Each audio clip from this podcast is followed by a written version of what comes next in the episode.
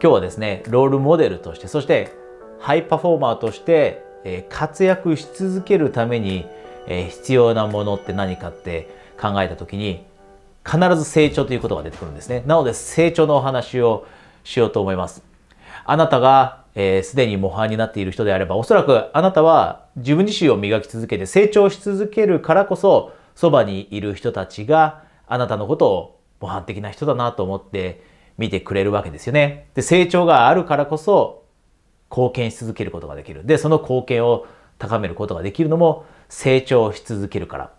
じゃあ、その成長のために私がコーチングの経験を通して、そして私はハイパフォーマンスコーチです。なので、成長のために高いレベルで活躍している人って何をしているんだろうと。で、それを取り入れられれば、もっともっと模範的な人になれるというお話をしようと思うんですが、じゃあその成長のために必要なこと。まあ、よく成長を考えたときに、ゴール設定の話が出てきます。あなたはどんな点で成長したいんですかと。で、このような具体性を持ってで目標を立てるのって大切ですよね。あなたがえー、持っている目標、そしてその目標がおそらくスキルを高めたいという目標だったりっていうのがあると思うんですね。で、そういった目標を立てて、で、それに向かって進んでいく。で、そんなことってもちろんハイパフォーマーの人だってしています。で、これって実はものすごい初歩的なんですね。なので今日のお話ってゴールを設定してで、それに向かって進んでいくステップを決めてとかっていうよくある話ではないんですね。これってもうみんなしてます。で、この、えー初歩的なことをやった上で、じゃあ次のレベルで活躍している人って何をしているかというとですね、振り返りなんです。振り返り。あなたは振り返りをしているでしょうか？で、これ振り返りっていろんな意味に捉えられると思うので、まず私がここで言っている意味とは違うことを、え勘違いしないようにお話ししますが、多くの人がやる振り返りって年に一度12月まあ今もう12月です。このタイミングでやったりする振り返り。あなたも人生のことを振り返ってってもしかしてしているかもしれません。またはもう少し頻度が上がった時に月に一度ぐらい自分のパフォーマンスがどうなんだろうだったり、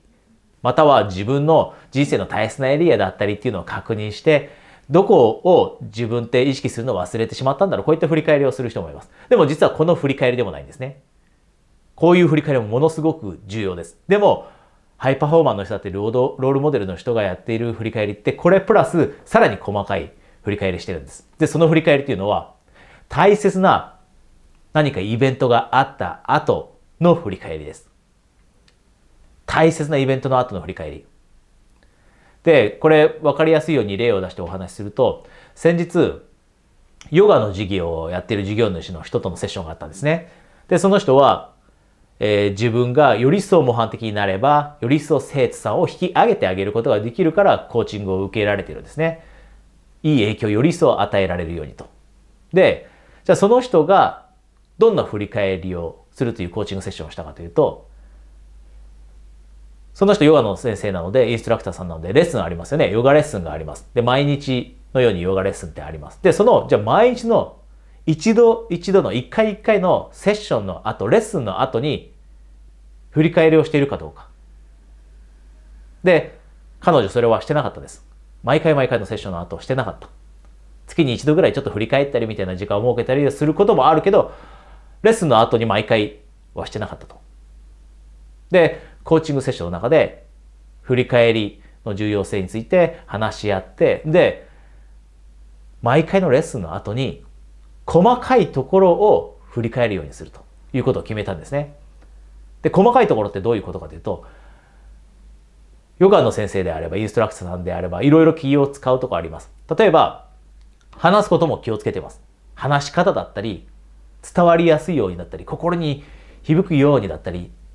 リラックスできるようにだったり、それぞれテーマがあると思うんですが、そのテーマに沿った話し方だったり、またはもちろん姿勢もありますよね。で、笑顔もありますよね。で、エネルギーレベルもありますよね。そういう細かいところ。で、生徒さんを促す、そのテクニックもありますよね。で、そういうところ一つ一つ細かいところを洗い出して、そこを振り返るんですね。そこを振り返るんです。で、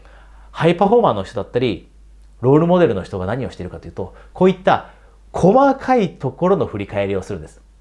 この細かい微調整が後で大きなインパクトをもたらすことを知ってるんですね。なのでこの細かいところをそのヨガの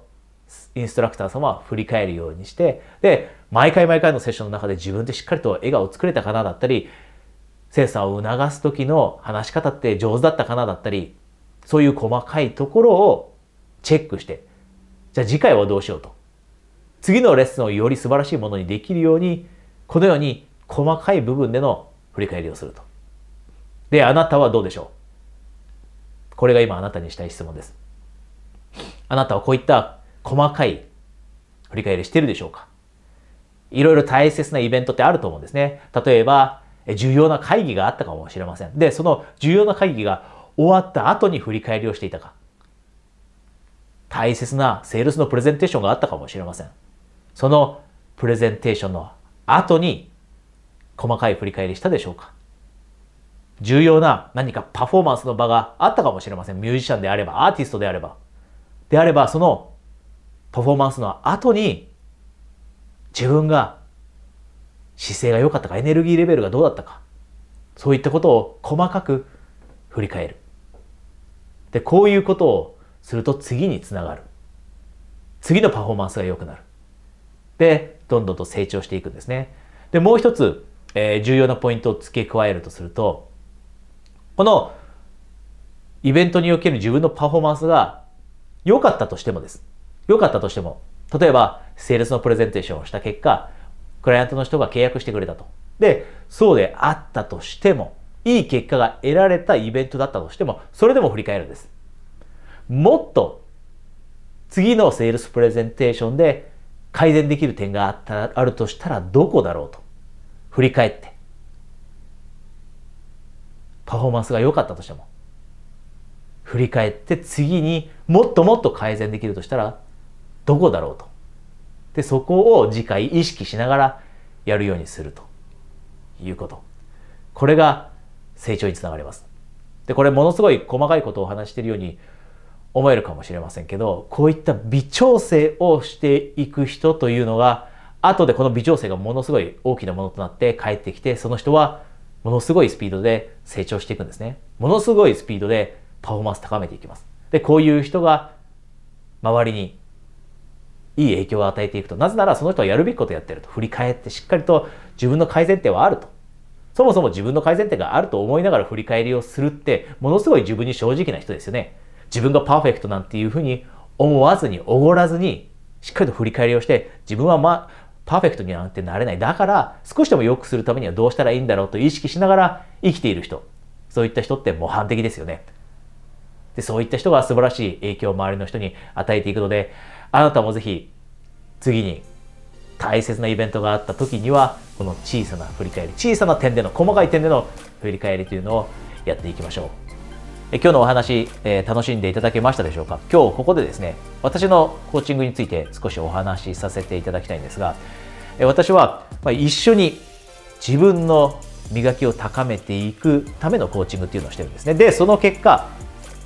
コーチングのクライアントさんがより一層模範的な人になれたり、いわゆるロールモデルという素晴らしい影響を周りの人に与えられるようになるためのコーチングっていうのをしてるんですね。で、ロールモデル、つまり模範的な人って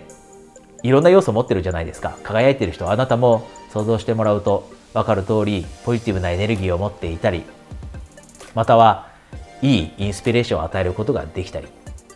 あとは自分らしく生きてること。これはもう根本にありますよね。自分らしく生きてるからこそ、好きなことをやってるからこそ輝いていて模範的な人だと。で、あなたもそういった人に